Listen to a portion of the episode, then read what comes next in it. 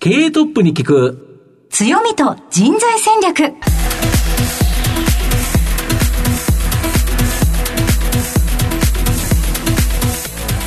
毎度相場の福の神こと藤本信之です。アシスタントの飯村美希です。経営トップに聞く強みと人材戦略。この番組は相場の福の神こと財産ネット企業調査部長の藤本信之さんが注目企業の経営トップや人材戦略を担うキーパーソンをゲストにお迎えしてお送りします。企業を作るのはそこで働く人という形なんですがゲストには毎回事業戦略上の独特の強みとですねその強みを生かすための人材戦略じっくりと伺っていきます。はい。この後早速トップのご登場です。この番組は JAC リクルートメントの提供でお送りします経営トップに聞く強みと人材戦略経営トップに聞く強みと人材戦略。本日のゲストをご紹介します。東証ジャスダック上場、証券コード3494マリオン、代表取締役社長、福田啓二さんにお越しいただきました。福田さんよろしくお願いいたします。よろしくお願いします。よろしくお願いしますお願いします。では早速になりますが、福田さん、マリオンの事業内容の紹介をお願いいたします。私どもの主な事業は大きく分けて2つでございます。はいまず一つは長年あのやって携わっておりました不動産の賃貸業でございます。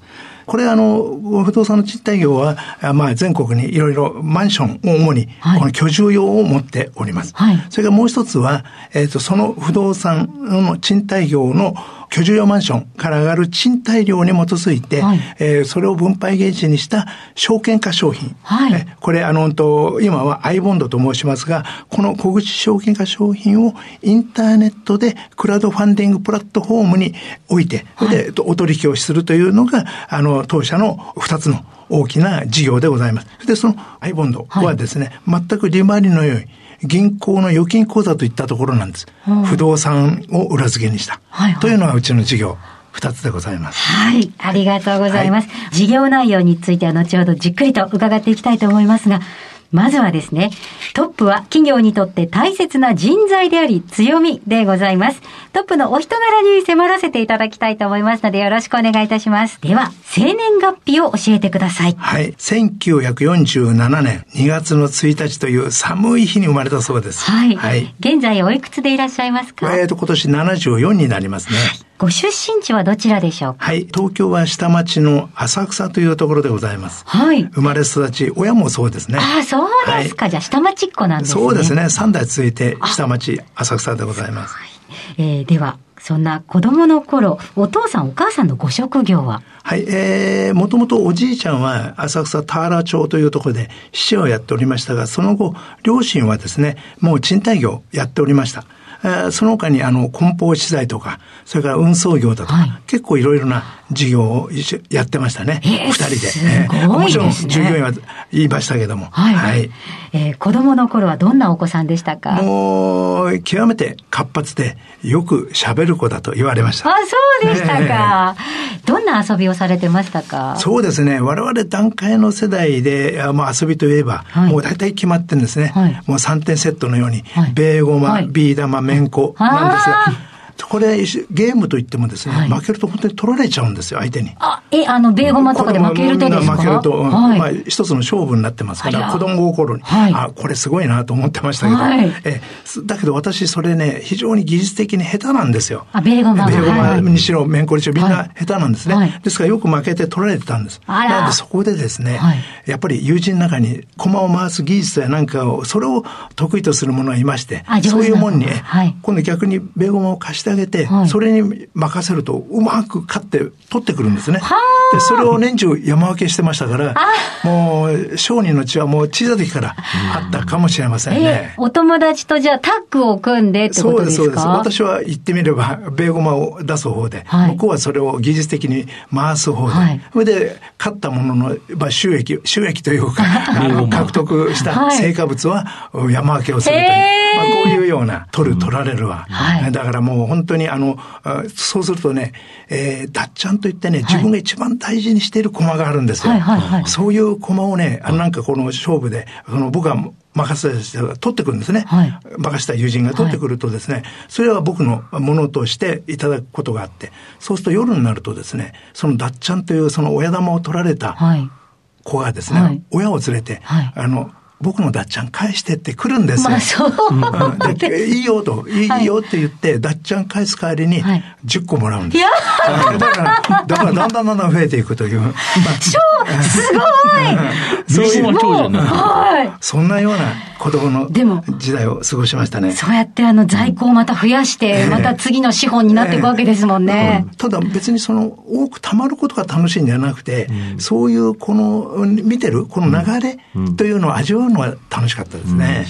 さすがそれはやっぱり間近であのご両親のご商売も見ててこう、そうですね。どうですか、そのあたり何かご両親の影響とかはありましたか、まあそうですね。やはり本当に三丁目の夕日。あオールウェイズって映画ですね。オールウェイズ三丁目の夕日。あのまんまそっくり映したようなもんで。世界観が。本当、本当に世界観が。はい。それで、ですからもう、要するに、東北地方から来られる人たちがうちの、まあ、当時は通いじゃなくて、全部住み込みですから、同じ敷地内にみんないますよ。あうん。だからいろいろ二日酔いで、ね、寝てる人もいるんだけど、はい。ずる休みできない、すぐ行きゃいるから。はいなんだけど、それを承知の上で、みんなやっぱりうちの両親が大事にしている。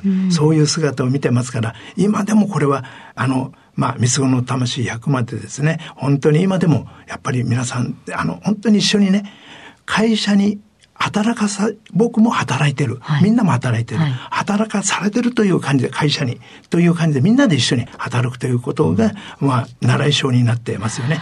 両親から教えられましたねあ。お前も働くんだよって、みんなも働くんだよ。会社から働く。まあ、か当時は会社というよりも商店でしたから、福田商店から働かされてるんだと。みんなで働かされてると。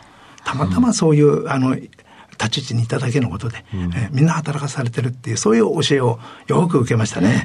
縁あって一緒になったんだから、こう、共に、こう、人を大切にしていこうみたいなところですよね。その今ね、ちょうど出ました縁なんですが、はい。私、今までずっと長い間仕事やってきて、よく縁があって今度就職しますと、はい。縁があってお宅に入りたいと思います。あの、入ったら、縁があって入りましたとか言うんですが、はい。その縁っていうのは僕はずっとやってきて、これは絶対条件だと思ってるんですね。条件条件。はい僕はね、えっ、と、例えば、えっ、と、給料があった。これ条件あった。はいそれから、そのカルチャーがあった。はいそれから、この社長となんか馬が合いそうだ。はい波長が合う。はいこういう、まあ言ってみれば、物心両面からのですね、条件があった時に、じゃあ、入りましょうということで、だからこういうことで、縁というのは全て条件。これは男女もそうじゃないでしょうかね。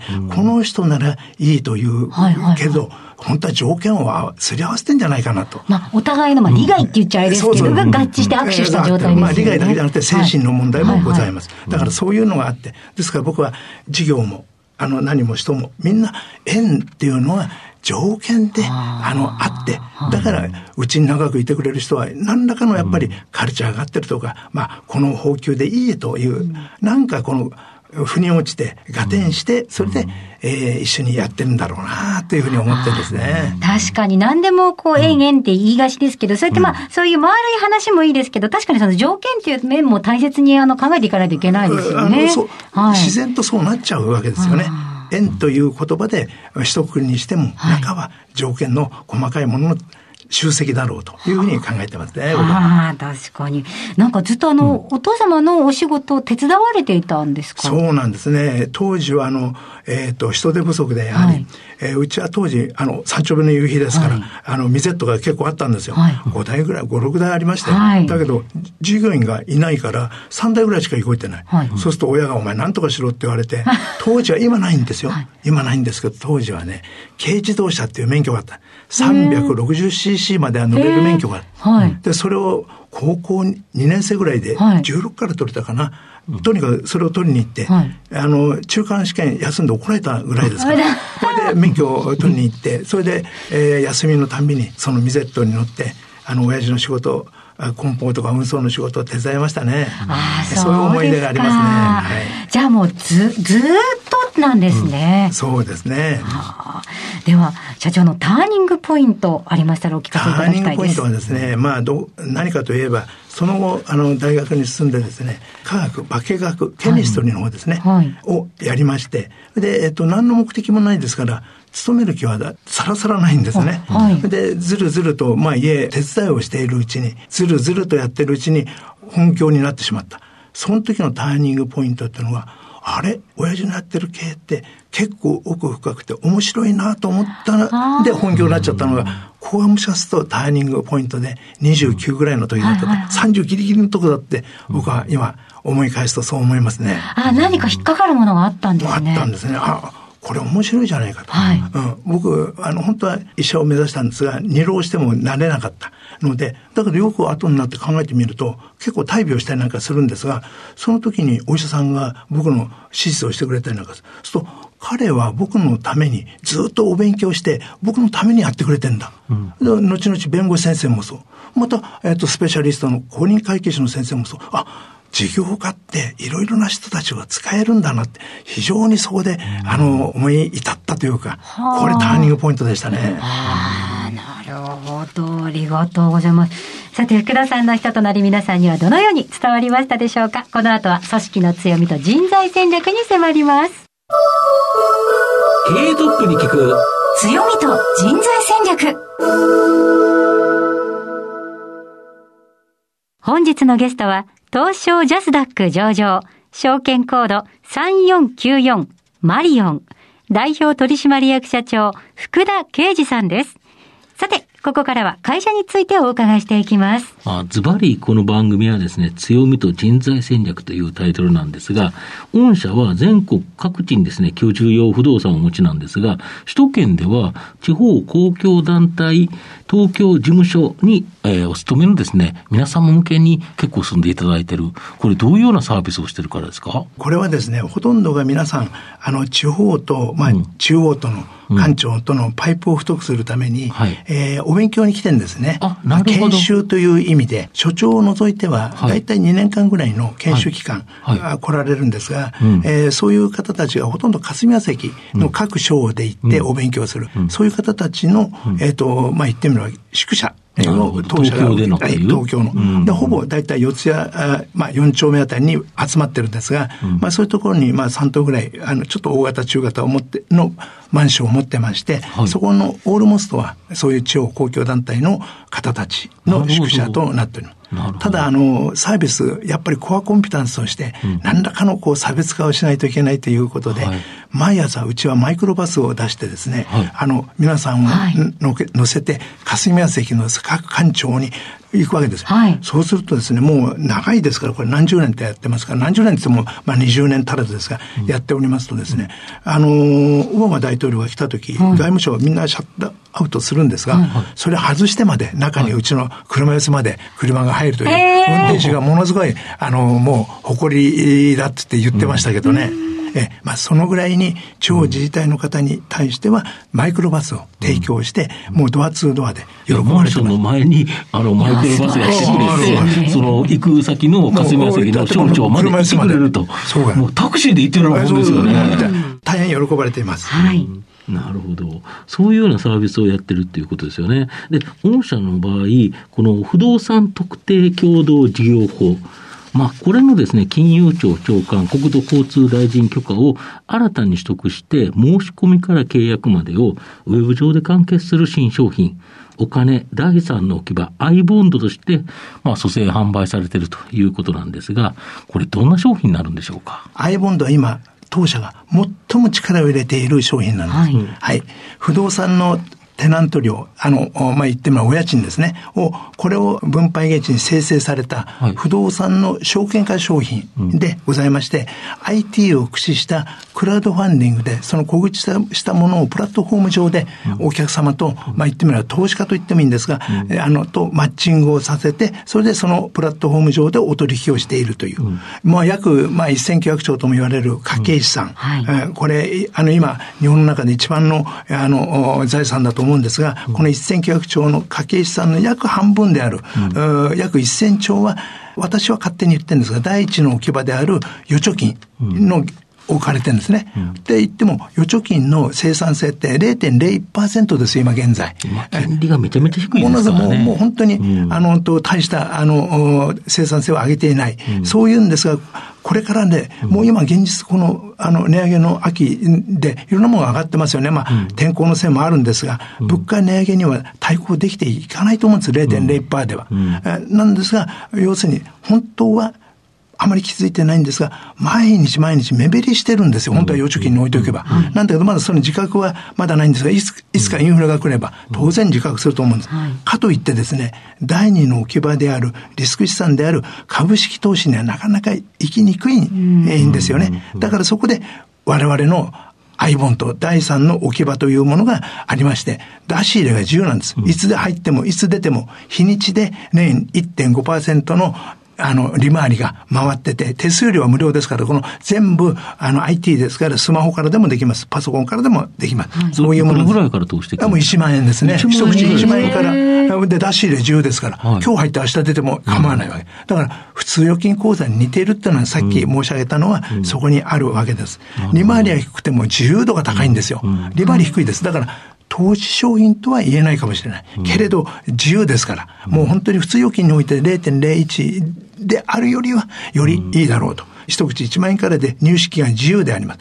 もうですから、出たり入ったりしますんで、うん、そういろいろありますが、今現在、今日現在だったら、平均、まあ、言ってるのは、平山というんですが、はい、平山はだいたい33億円ぐらいは平山で出たり入ったり、またそれは徐々に徐々に高く高くなって今から1年前だと20億円ぐらいでしたかね。うん、1年でどんどんどんどん今積み上がってる状態積み上がってって、出たり入ったりしてますよ。なんだけど、そういうことがあると。なるほど。はい、今後ここに注力して、まあ大きく成長したいと。いうことですね。御社で今何人ぐらい働いてるんですか？えっ、ー、と、まあ言ってみれば社員と言われるのは30名、うん、役員が10名、計約40名。が、あの、当社で働いております。なるほど。で、主な事業ごとに誰がどんな仕事をしてる何人がどれどんな仕事してるんですか？経営にですね、うん、必要な経理財務だとか、うん、管理部だとか、うん、それから、えっと、経営企画だとか、営業だとか、これ営業はトップラインを作る営業だとか、まあ同じようにあるんですが、はい、当社は資本収益型のストックビジネスなんですね。ですから、ほぼこの不動産という資産をマネジメントするのが仕事なんです。要するに、なんかもう、いろいろ営業に行って何かを売ってくるというよりは、お部屋、スペースが稼いでくれてますから、それを快適にやるために、稼いでる不動産を大事に大事に、あの、ケアしていくということが大きいんですね。修理修繕をしたり、いろいろしながら、あの、快適な住居を提供する。まあ、ここにありますので、そういうマネジメントをするのが仕事なんです。だから、大人数が必要かと言われるとそうではなくてですね、小人数で人より、まあ、なんていうのかね、あの、質が重視でありまして、人数ではなくて、質が重視、クオリティが重視だといういうことで、まあ強みはですね、あの、得意分野、専門分野の持った人たちが、いろんな形で、まあ、ダイバーシティというんでしょうか、大勢が集まって、いろんな種類の方たちが集まっていただいてるっていうのが、うちの強みかもしれませんね。なるほど。今後伸ばしていきたい事業っていうのは、やっぱりアイボンドですか？え、えー、もう、その通りでもあの、もう、この今言ったダイバーシティマネジメントはですね、うん、お互いの競争の優位性を失わないようにして生かしていければ、うん、きっと今、世の中でやっているシェア争いというようなレッドオーシャンである、この、えー、そういうシェア争いに終始するのではなくて、うん、独自の特許や商標登録、これいくつか当社は持っておりますが、すでに、駆使して新しい世界、不動産本位の、まあ、金本位っていうのは昭和の初めまでありましたけど、はい、金本位ではなくて不動産本位の必ずデジタル通貨、まあ、スティーブルコインですね、うん、あの、仮想通貨ではないんですよ。仮想通貨っていうのは裏付けありませんから。うん、不動産という裏付けのあるスティーブルコインを、こういう世界を切り開いて、ブルーオーシャンに必ず出たいという、まあそういう夢がありますので、それに向かって今みんな一丸となって一生懸命やって、今はその入り口の一次市場を開拓している。というところでございますね。なるほど。今、御社その40人ぐらいの人材ということなんですけど、はい、どのように採用されてるんですか？とにかく、要するに、強くですね、うん、あの、うちの、この、こういう今人が欲しいんだよねっていうことを強くこう、あの、と思うとですね、うん、本当にこれどういうわけか不思議なんですけど、はい、そういう人と出会うんですよ。だ出会う、これはね、強く求めないといけない。はい、だから強く求めるとそういう人が出会いまして、で、ですからそういう方と出会った時に、あの、さっき言った条件が合うかどうかをやって、はい、カルチャー、報酬、報給、まあ言っても給与と、まあこういうものがみんなあった時に、うちに入っていただくという、まあそういう形で今、人を増やしていると。それは成長とともに、あのと、えー、言ってみれば状態が変わりますから、はい、その時また必要な方が、こういう人が必要だよねって、うん、そういう時は強く思うことですね。あえー、もうご実感として引き寄せる。えー、引き寄せ、力があるんですよね、逆に。いや、というのはね、強く思うと、アンテナが高くなって、感度良くなるって、そうなんかね、感じること、これね、うまく言葉で言えないんですよ。そういうものってありますよ。これ不思議です。これは大切な教えですよね。そうですよね。思うっていうのは重要かもしれないですね。思うっていうのは重要だと僕は思います。強く思うってことは。なるほど。で、御社の場合、来てほしい人材像みたいなものってありますか？やっぱり必要な人材っていうのは、うん、今まではそういうのはあまり注目されてなくて、今度こういう人がいないと、例えばちょっと前だったら、IT のスペシャリストが来ないと、うん。はい、CTO が来てくれるといいなと、こう強く思うと、うん、何らかの形が違うんですが、何らか出会うという、まあこういうことですから、そういう人たちが本当に強く思うことによって出会えるということで。はい。新卒の採用は今後お考えられてるんですよ、ええ、もう今まではですね、ほとんどが中途採用でしたが、はい、今新しく人事制度、今ちょうど作り上げているところで、うん、今ちょうどテストをやってる、テストケースをやっておりますので、もう少し馴染んで、その新しい人事制度の総仕上げが新卒採用だというふうに思ってますから、はい、ですからそういう時は、まあもうあと1年は先になるかもしれませんけど、うん、あの、満を持してのそういう新卒でそういう時にまた強く思うことによって、またそういう人に巡り合えるんじゃないかなというふうに思っています。はい。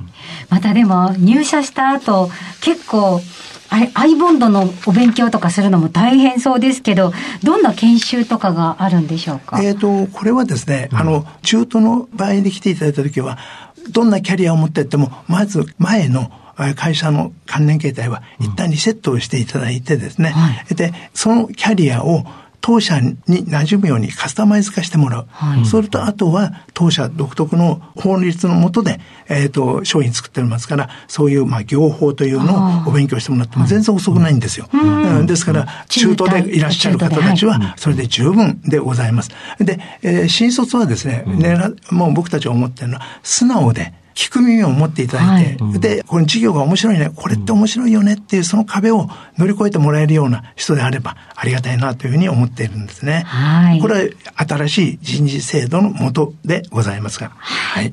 お聞きの皆さんの中でも、まあ私もそうですけど、うん、その、なんだそれ面白いぞ第三の預金みたいな風にきっかけがあって、尋ねる方もいるとかと思うんですけど、もしじゃあ例えば私が40歳ぐらいのビジネスパーソンだったとして、その熱意さえあれば御社に入れますか？何が得意、不得意っていろいろあるかもしれないけど、はい、それよりも一番大事なのは熱意です。熱意があれば、少々他のものはなくても、はい、あの、それはみんなスペシャリストがや、いるんですから、はい、それはそれでやりますけど、熱意は誰にも負けない。という、そういうこの会社では私は熱意は誰にも負けないぐらいの思いさえあれば、十分でございます。わあ、ありがとうございます。これもまたあの、熱いお言葉で、なんか、そうですね。いいですね。やっぱりなんか元気が出てくる感じがしますよね。なんかあの、人を大切にされている会社だからこそだろうなって今なんか聞きながら思いました。うんまあ、人ありきでございますよね。す、べ、ては人が、だってビジネスチャンスでも、何でもかんでも、人が持ってきてくれるじゃないですか。でも、損させる方も人ですから、やっぱり言葉がちょっと違うんですが、敵味方の識別能力を持たないと経営はやれないですね。これ大事なところですね。はあ、そうですか。まあ、社長本当に元気なんですけど、まあ、この番組お昼に放送してますので、えお昼ご飯っていうのはやっぱパワーの源かなと思うんですけど、え、社長は大体何を食べるケースが多いんですか？えー、まあ、僕はあのー、本当に好き嫌いな子供の時からこれはもう本当、何でも食べてましたけど、最近はですね、はい、えっ、ー、と、週に1回だけ、はい、まあ、月曜日はほぼ月曜日なんですが、うん。僕が出してるブログがあるんですね、はい。その中にボンドランチっていうコーナーがあって、はい。か僕が食べたお昼をそこに乗っけてるんですよ。はい。だから、あの、何が好きというよりも同じものをずっと乗っけるわけにいかないんで、はい。あちこち食べ歩いてるっていうのがあそう。現実ですね。いろいろネタ探さないといけないですもんね。まあ、えあの、と、実は、例えば取締役がありました。出たお弁当。まず食べる前に必ずえー写真に撮るという。もう、絶対にそれだけは貸さない。もう、なんか食べ物見るとすぐ写すという、そういうもう習慣が身についちゃいましたね。すごい、女子高生ぐらいじゃん。写真撮れますね。うん、まあ、だから、ボンドですから、ボンドランチと言って、えやっております。そうですか。ええこれは、あの、なんて検索したら出てきますか？えっ、と、もちろんマリオンっていう、はいあの、サイトもありますし、社長のブログっていうのがありますから、そこを検索していただくと、はい。ボンドランチ必ず出てきますから、ぜひどんなの食べてるか見てください。結構、お昼の参考になりそうですいやい。やね。でもね、はい。い、つもリッチな問題じゃなくて、プアなもんも年中あるんですよ。はい。でも、でもやっぱりそれがいいなと僕思ってるんです。ね。そのプアなものが、本当の意味でよく味わえるんですね。えー立派なものはどこでもお客さんと一緒に食べてますから、えやっぱり一人で食べるのは、やっぱりそういう味わい深いものを食べた方がいいですね。ああ、いいですね。ありがとうございます。本当のグルメの人はみんな上から下まで全部大好きですもんね。最後の質問なんですけど、社長の愛読書などですね、はいまあ、この番組のリスナーにですね、おすすめの本、何か一冊教えていただけないでしょうか？ああ、もしですね、あの、経営に携わってる人だったらば、絶対に僕もこれで目から鱗っていう部分がいくつもあったんですが、これは絶対もうおすすめ。孫子の兵法ですね。孫子の兵法、今から2500年も前の兵法書なんですが、すべて今通用しちゃうんですよ。2500年も経ってですよ。すべて、もちろん、環境なんかは違いますから、あの、それは違うけど、思想、通ってる思想、これは一つ、寸分の栗もない。人を見抜いてますよ。だからこれはもう人事でも何でも全部使えちゃいますね。経営でも。うん、だからこれ、ぜひ、孫子の兵法はおすすめだと思ってます。はい。結構あの、新書サイズでポンと駅のあの、とこに売ってたりとかもしますから、ええそうですよね手取りやすいですよね。あれねそうですね。はい。あの、僕は、あの、えー、森谷あ敦先生にその講義を聞いてはい大好きになって、へーそれ以来もう孫子の兵法書は僕の必ず机の上に置いてありますね。何度も読み返して楽しいですね。わあ、本当の愛読書ですね。ええそうですねはい。ぜひ皆さんにも手に取っていただきたく思います。えーたくさんお話いただきましてありがとうございました。えー今日のゲストは、東証ジャスタック上場、マリオン、代表取締役社長、福田啓二さんでした。福田さんありがとうございました。どうも、こちらこそどうもありがとうございました。経営トップに聞く強みと人材戦略。それではここでお知らせです。東証一部上場 JAC リクルートメントは世界11カ国に展開するグローバルな人材紹介会社です。スペシャリストや管理職の人材紹介を通じて長年にわたり多くの企業の成長に貢献した実績を持ちます。当社では役員、CFO、CIO、本部長、社外取締役などの経営幹部層の人材紹介に特化した専門部署 JAC エグゼクティブを構え、企業の経営課題解決を支援しています。経験豊富なコンサルタントが経営課題をヒアリングし、課題解決に導く人材をご紹介いたします。企業の経営改革を担う人材など、経営幹部の採用なら、東証一部上場、証券コード 2124JAC リクルートメントにお任せください。お送りしてきました。経営トップに聞く強みと人材戦略。そろそろお別れのお時間です。今日のゲストはマリオン。代表取締役社長福田啓二さんでした。えぜひラジオ日経のウェブサイトのチェックもお願いします。ポッドキャストで過去の放送もお聞きいただけます。ここまでのお相手は相場の福の神財産ネット企業調査部長の藤本信之と、飯村美希でお送りしました来週のこの時間までほなまた、お昼やで。経営トップに聞く強みと人材戦略この番組は JAC リクルートメントの提供でお送りしました。